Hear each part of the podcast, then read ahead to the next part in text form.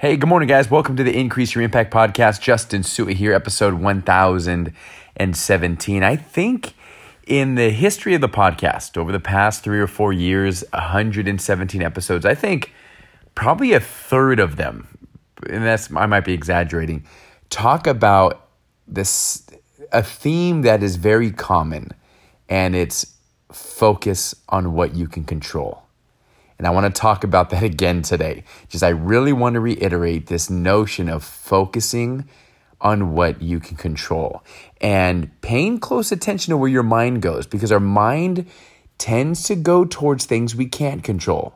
The past, the future, you can't control other people, you can't control the weather, you can't control uh, the economy, you can't control who your boss is or who's in charge. There's you can't control the your environment. You can't control how people treat you.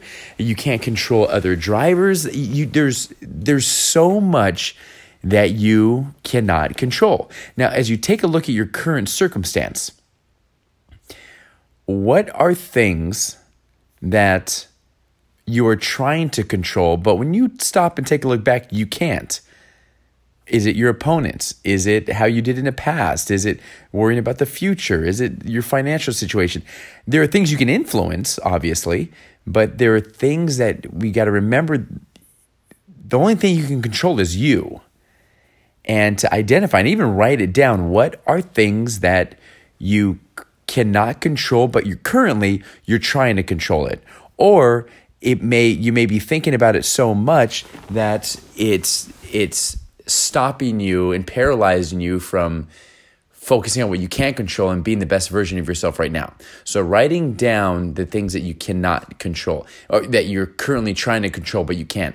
And then on the other sheet on the other side of the sheet of paper or the other side of your journal whatever it is to identify and write down what you can control. You know what that is. And sometimes you need to remind yourself of the things that you can control and it might be just a small it might it might not feel like much but once you embrace it and go all in on things you can control you'll be amazed at how liberating that is and how much of a sense of control you feel. So there you have it a simple reminder to focus on what you can control because i've said it before the things you try to control but can't end up controlling you. There may be some of you who are listening to this and you're being controlled by the very things that you are trying to control but can't. Have a great Friday. Have a great weekend, and we'll do it again tomorrow.